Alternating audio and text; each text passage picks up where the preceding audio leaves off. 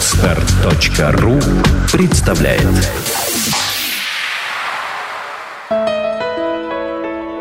Все само. Авторская программа Евгения Якушева.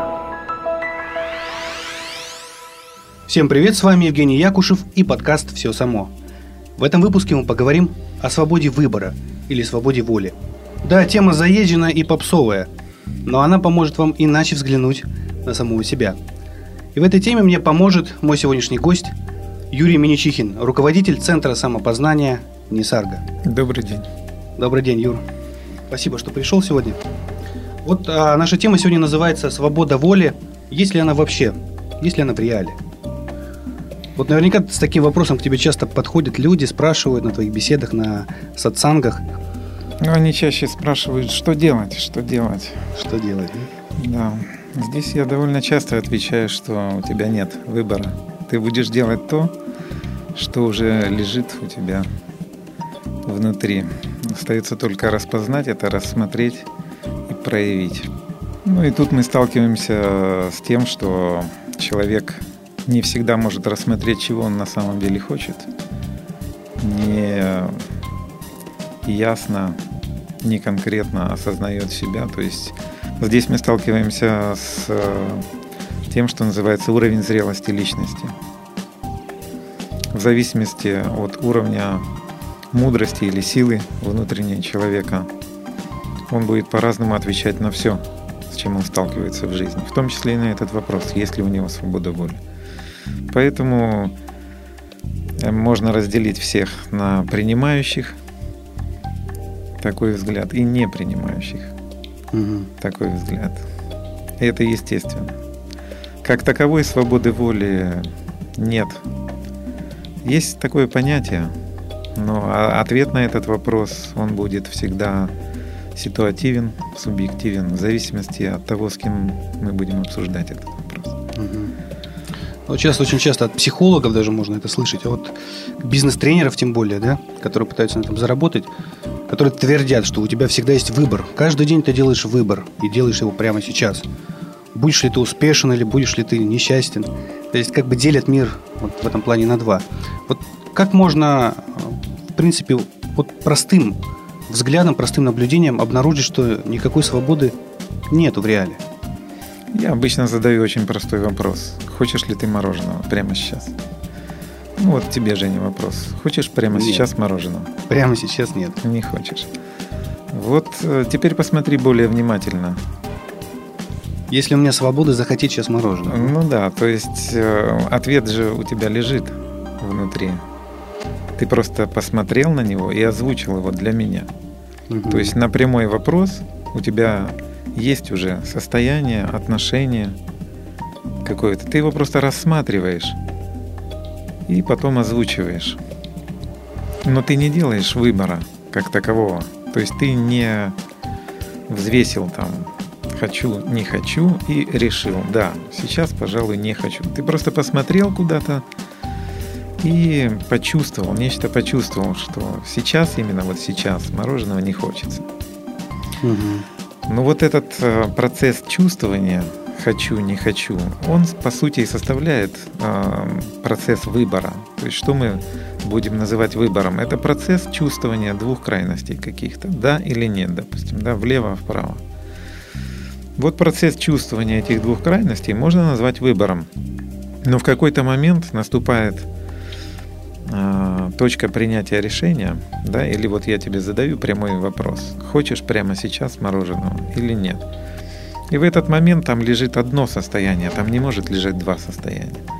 Там лежит или ты хочешь, или угу. не хочешь.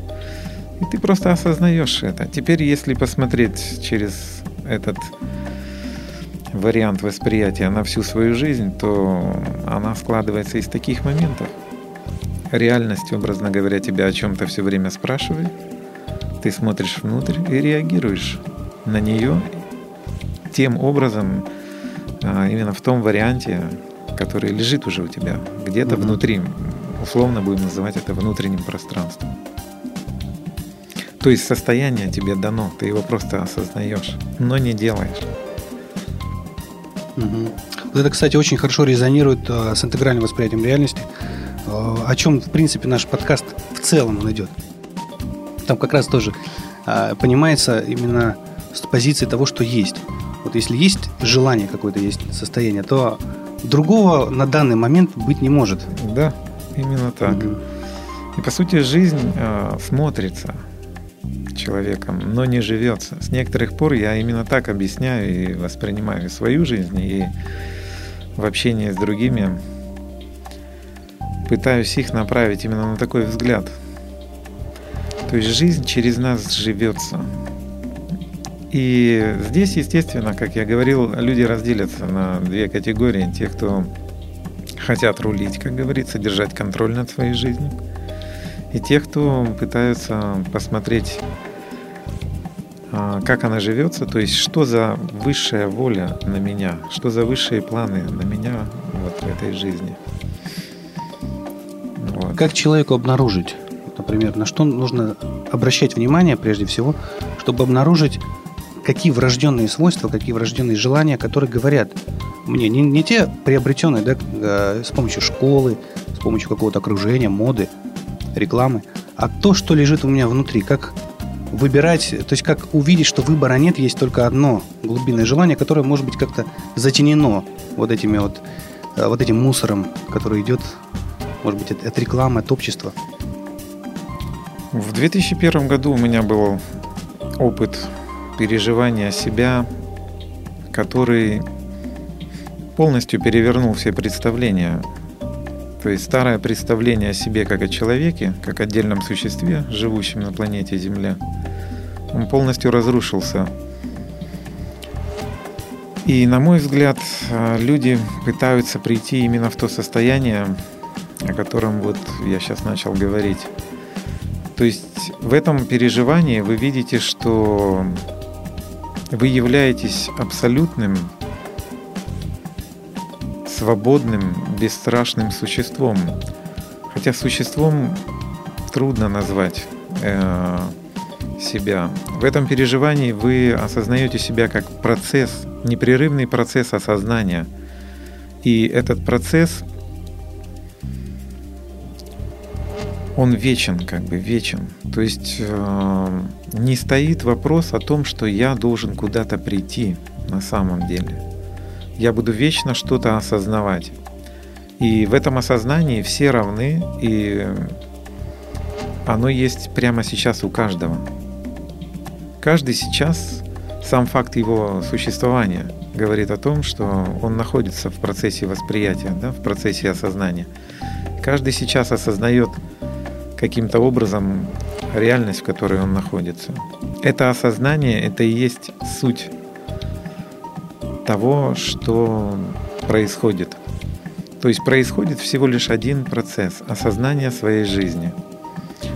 И в этом процессе направляющей является радость. То есть мы стремимся всякий раз к новой радости. Радость ведет нас по жизни. Радость дает э, особенное переживание – и каждый хочет прийти в такое состояние, чтобы радость вообще не кончалась. Угу. И вот если говорить о глубинном желании, то, на мой взгляд, э, все хотят прийти именно в это место, в такое состояние, чтобы радость не прекращалась. В том переживании в 2001 году я увидел, что это есть у каждого, это как естественная природа каждого человека. И пока он не придет ясно ее не увидит, он не успокоится. Угу. То есть это глубинное движение. И, естественно, оно будет разбиваться на какие-то более мелкие задачи. Вот если это коррелировать, да, вот найти связь между, между зрелостью личности и вот этим вот желанием, осознанием этого желания. То есть правильно ли я понимаю, что когда человек как бы прорабатывает, проживает все вот эти состояния, он не может из пеленок вдруг, вдруг сразу стать пенсионером. Да? Конечно. То есть ему нужно прожить а, на себе, на своем опыте, пережить вот эти все состояния, желание к власти, к деньгам, а, к знаниям, может быть, к мудрости, как последняя какая-то, да, а, стадия желаний. Да, так и происходит. И только, так, только тогда и происходит вот это вот понимание глубинное, да? Да, вначале человек осваивает то, что можно условно назвать э, внешними задачами. То есть устроиться в социуме, найти специальность, создать свою территорию какую-то и так далее, да. Потом он переходит э, на внутренние задачи, то есть как стать искренним, как стать свободным, как творить гармонично, как делать прекрасные вещи, как э, правильно общаться. Эти все задачи можно отнести к внутренним задачам. И э, если брать э, эволюцию да, как процесс э, здесь, то вначале осваиваются внешние задачи, потом человек переходит на внутренние задачи, а потом он должен выйти за пределы внутреннего и внешнего. То есть его не должно ограничивать ничто. Это и есть абсолютная свобода. И каждый стремится, на мой взгляд, именно туда. И стадии зрелости, они напрямую связаны с этими задачами. То есть освоение внешних задач, освоение внутренних задач. И освоение происходит только через действие. Без действия человек не получает опыт осознания или же чувствования. То есть, когда я размышляю о чем-то, это ментальный план, как бы, да, восприятие, можно сказать. Но когда я что-то прикоснулся или потрогал, у меня возникает чувство, у меня возникает отношение внутри. И оно имеет э, больший вес, чем просто размышление о чем-то. Оно имеет, а в него вложен мой опыт, некий мой опыт. Угу. Так вот, каждый хочет словно пощупать все, всю Вселенную пощупать. Пока все не пощупаешь, как малыш, не успокоишься. Угу. Опыт вот этого чувствования, опыт переживания всего, что нас окружает, он а, напоминает процесс раскрытия чего-то. Я словно что-то открываю, узнавание, раскрытие. Это всегда раскрытие своего отношения.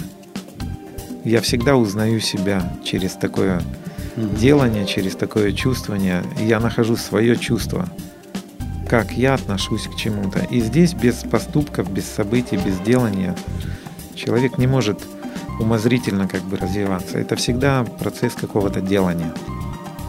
Есть такая поговорка, если много думаешь, значит мало делаешь. Но это не значит, что надо исключить мышление да, или размышления на, в этом процессе. Это как естественная часть. Да. В этом смысле я бы эти этапы разделил как э, знание, понимание, осознание и откровение. Угу. То есть вначале человек узнает что-то, Потом он пытается сделать что-то с тем, что он узнал. Здесь возникает понимание, как устроен этот процесс.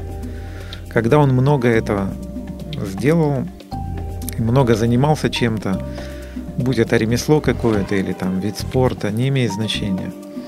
Род занятий. Когда человек много лет занимается каким-то ремеслом, он вникает в тонкости этого ремесла, у него возникает как бы объемное видение того, как устроено это ремесло.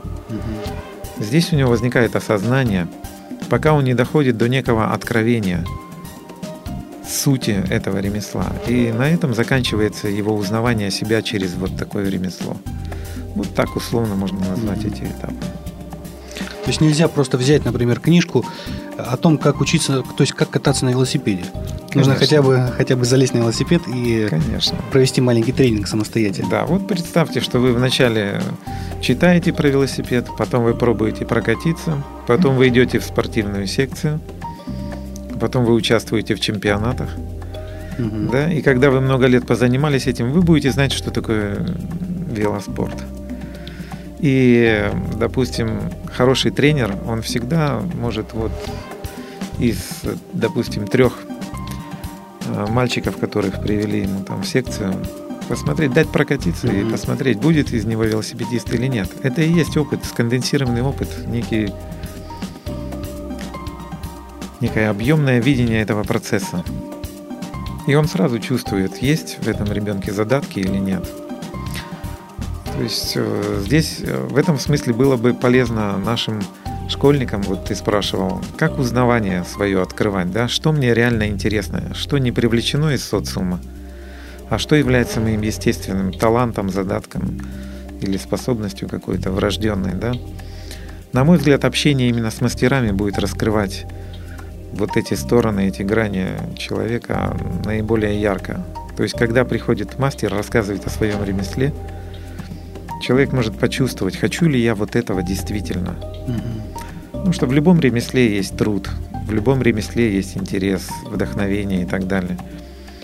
И это можно выяснить только в результате непосредственного делания, непосредственного творения этого занятия.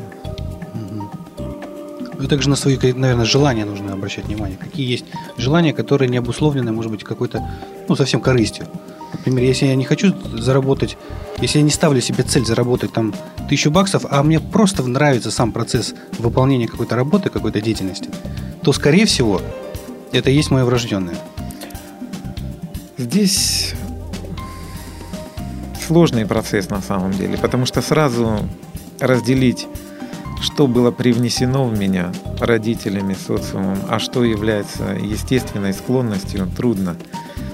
Это только через опыт многолетнего делания, причем, вероятно, придется сменить несколько занятий, чтобы действительно увидеть, несет ли вот это занятие мне искреннюю радость и вдохновение. Вот если вернуться к теме, да, вот э, выбор. Каждый человек думает все время в нашем мире, мы куда бы ни зашли, мы все время думаем, выбираем. Э, пришли в магазин, мы выбираем, выбрать мне вот, вот этот э, продукт или этот продукт. Мы пошли еще куда-то. У нас есть выбор. Мы зашли в контакт, да, мы думаем, так, в этой группе посидеть или в этой. Человек думает, что у него есть выбор. В итоге мы увидели, что выбора как такового нет, но все-таки как Э, человеку больше обращать внимание, любому человеку, мы сейчас говорим абстрактно человек, потому что это касается, в принципе, каждого, когда мы сомневаемся в чем-то, когда мы думаем, вот здесь я чуть-чуть выиграю, а здесь я проиграю, например, с этой позиции, да, или здесь меня осудят, вот если я выберу это, но зато мне больше нравится, а здесь меня, наверное, не осудят, но буду как все, ну, по, по крайней мере, по крайней мере, меня никто не осудит. Ну вот даже сейчас ты привел несколько разных э, рассуждений внутренних, да, разных мотивов, можно сказать. И они все относятся к разным уровням зрелости. Но только зрелый человек может почувствовать искренний интерес свой. Что значит зрелость? Зрелость это когда у человека есть э, внутренняя некая сила, которая была приобретена в результате опыта, Опыт проб, ошибок, опыт делания какого-то дает ему ясное чувствование, чего он хочет, его ли это занятие. Если нет этого опыта, то невозможно точно определиться. Сразу вот попасть в десятку невозможно. Поэтому здесь есть естественный процесс пробования, то есть начала, середины и конца, как в любом процессе. Все эти фазы каждый проходит как в любом процессе. Мы не найдем здесь а, одного рецепта для всех. Не найдем. Делать то, что хочется, пожалуй, самый универсальный, то, что я могу посоветовать. Mm-hmm. А что хочется, проверяется через делание, и критерием здесь является радость. Есть радость или нет радости. Ведь э, формы радости у каждого своя. Они все разные. мы сейчас говорим не об удовольствии, да, а именно о радости. Да, это разные, на мой взгляд, э, состояния. Удовольствие в основном связаны с физическим телом. То есть мне комфортно отдохнуть, я там могу вкусно поесть или позаниматься сексом. Это то, что мы называем удовольствием. Радость – это что-то, что идет из глубины, как некое узнавание – связанное со свободой скорее. Угу. Некое узнавание себя, свободного, творящего, любящего. Такие, в основном с этим. Угу. Что несет человеку радость? Близкие люди, любимое дело. Э, трудно назвать это удовольствием, да? То есть иметь супругу это не удовольствие. Я рад этому человеку, да, мы говорим. Угу. То есть это более объемные вещи, которые на другом уровне вообще находятся. Радость. Радость э, – это чувство. Удовольствие может скорее быть связано с эмоцией. То есть чувство от эмоции отличается тем, что это как устойчивое отношение к чему-то. Эмоция угу. более краткосрочна. Угу. вообще даже психологи пришли, я говорю, даже, даже психологи пришли к такому выводу, что настоящее счастье возникает тогда, когда человек становится полностью собой. Когда мы видим, например, рыбка, рыбка сама по себе счастлива того, что она рыбка. То есть она не пытается быть там медвежонком или еще кем-то. И когда человек э, что значит быть собой? Да? Вот в это понимается таким образом, что человек полностью а, осознает свои настройки, да, свое поведение, свое влечение к чему-либо и исполняет. То есть все время, все время исполняет свои желания. Здесь, Женя, мы вернемся к тому, с чего мы начали. Нет, нет выбора. Я могу сказать, что каждый является собой. Что значит не быть собой? Э, нет такого состояния. Каждый целостен в том моменте, где он находится. Э, восприятие себя ему настроено, как бы дано. Состояние дано, реагирование дано, размышление дано, все дано. Поэтому невозможно не быть собой. Если мы э, рассмотрим дальше вот этот постулат, что состояние мне дано, тогда естественным логическим выводом оттуда вытекает, что я нигде не совершил ни одной ошибки. А я сейчас поясню, что я имею в виду. Быть собой имеется в виду здесь, э, чтобы осознавать полностью свои, э, вот какой я. Не просто, не просто там, вот я есть и все, а какой, то есть какие у меня есть таланты врожденные. Для чего э, я могу реализовать их? Например, я могу их в обществе реализовать, или могу вообще их не реализовывать. Вот ты говоришь осознавать полностью. То есть есть разные степени осознания выходит, да? То есть полностью осознанного мы будем называть как там зрелый, да, или вот он осознает да. себя. А есть не осознающие себя. Так вот, э, я как раз говорю о том, что нет неосознающих себя. Каждый осознает себя ровно настолько, насколько ему сейчас позволяет его способность осознавать. Это и есть зрелость. Угу. То есть уровень зрелости каждому дан – уровень способности чувствовать, способности воспринимать, тонкость восприятия, сила чувствования, да, как бы, она дана. Поэтому нет э, здесь тех, кто не соответствует себе. Просто невозможно такое состояние. На данную единицу времени, в данной единице пространства, на данную единицу зрелости, как бы, на данный уровень зрелости – дано состояние восприятия. То есть ребенок не может воспринимать жизнь как 40-летний. Правда? Ему mm дано вот такое восприятие. И нельзя ему засунуть опыт 40 лет за месяц. Нельзя, да? То же самое и в обратном порядке можно посмотреть. То есть ребенок, э, образно говоря, целостен в том, что он есть. Целостен, абсолютен. Нельзя его называть сейчас неосознанным существом. Здесь нет угу. и не может быть несоответствия. Он ровно такой, какой он есть. И в этом смысле, что будет тогда критерием, стандартом осознанности? Кого мы возьмем как стандарт осознанности? Их просто нет, мы потеряемся здесь в этих стандартах. Я говорю о том, что каждый в своем восприятии э, целостен ежемгновенно. Как бы. Его восприятие происходит ровно так, как оно должно произойти. Он воспринимает, он не может воспринять тоньше, острее, как бы чувствилка, то, что я называю способностью чувствовать, да, она у него настроена на определенную волну, она имеет определенную силу. Как бы. И человек не может ее поправить просто своим волевым решением. Хочу чувствовать сильнее или хочу чувствовать тоньше. Это происходит только в результате опыта. То есть как некий плод, который созревает. Совершенно верно. Совершенно угу. верно. И поэтому здесь нет тех, кто не соответствует себе. Все соответствуют себе. Ровно в том месте, где ты находишься, ты соответствуешь себе. И если дальше мы будем смотреть, получается, я не сделал нигде ни одной ошибки. Я нигде не мог не соответствовать себе. Поэтому не в чем упрекать себя и не в чем упрекать других. Если ты понимаешь это про себя, ты понимаешь, что с другими происходит то же самое. То есть никто ни в чем реально не виноват. Нигде. Каждый пытается сделать лучшее из того, до чего он может дойти в соответствии со своим уровнем зрелости или осознания. Он делает лучшее, ему так видится. И здесь мы сталкиваемся с тем, что незрелый человек будет делать лучшее, как ему видится, все-таки доставляя кому-то хлопоты, поскольку он не чувствует, он не совсем точно, условно говоря, чувствует себя и возможно, он будет игнорировать других в силу просто определенной грубости. Его способность чувствовать еще не раскрылась, не развилась. И он не виноват в этом. Мы же ребенка не виним за то, что он не может там, интегральное уравнение угу. решить, правда?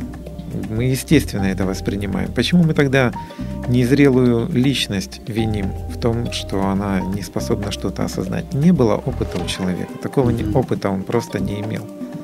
И он, естественно, не чувствует что-то. И, на мой взгляд, вот именно глубинное различие между людьми заключается именно в уровне зрелости, способности чувствовать себя и других.